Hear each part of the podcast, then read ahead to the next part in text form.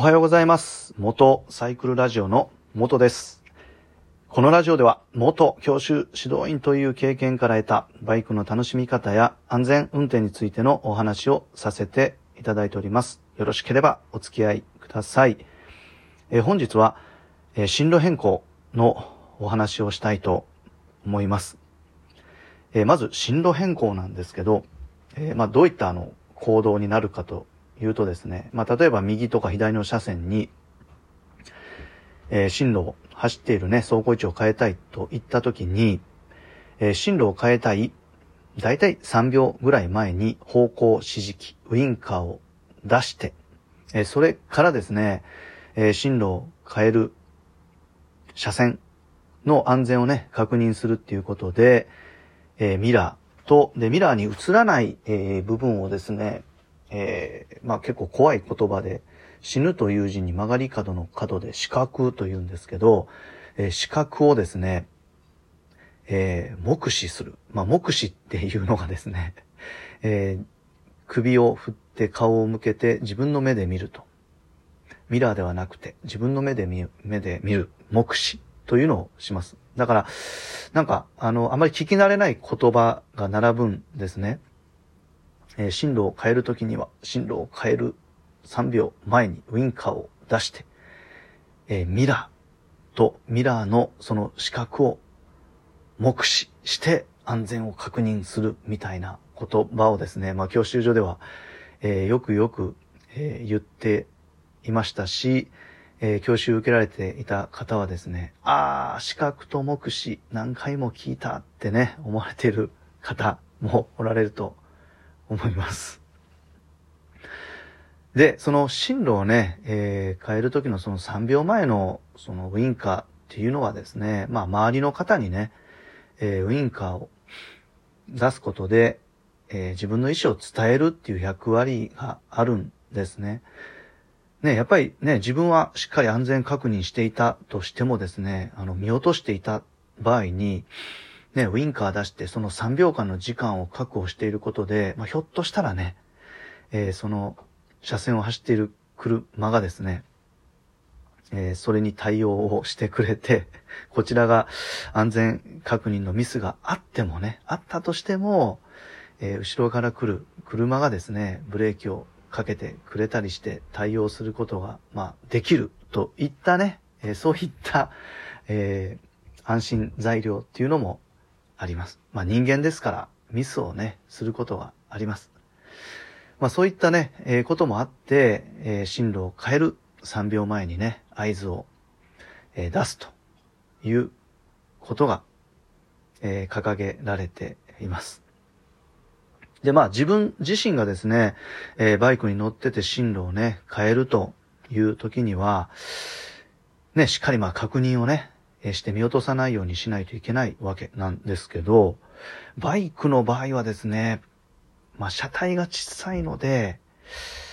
どちらかというと、えー他の車ですね、四輪車、それとトラックに見落とされることが多いんですよね。まあ実際私も原付バイクから、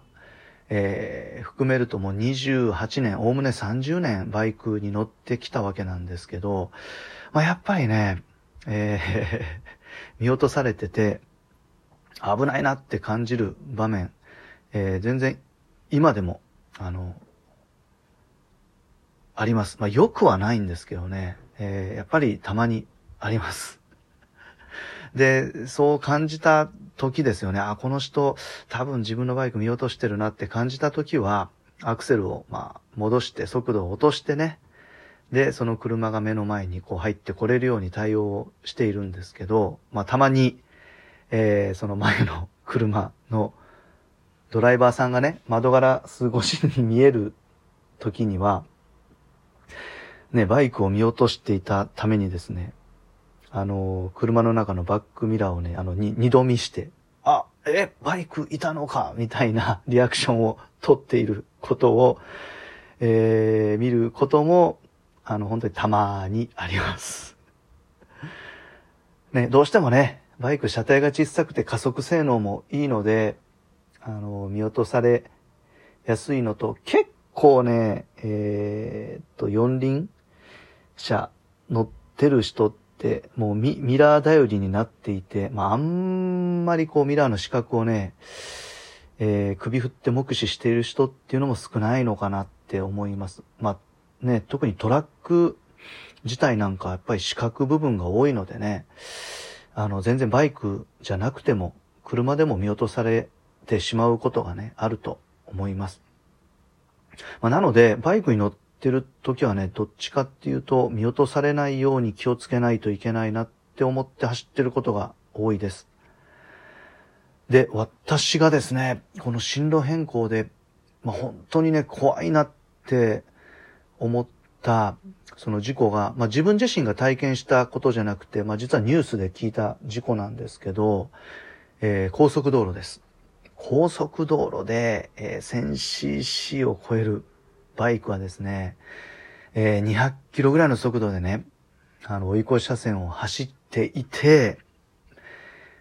えー、一番右側の車線ですよね。200キロで走っていて、左側の車線をね、走っていた車が、進路を変更してきて、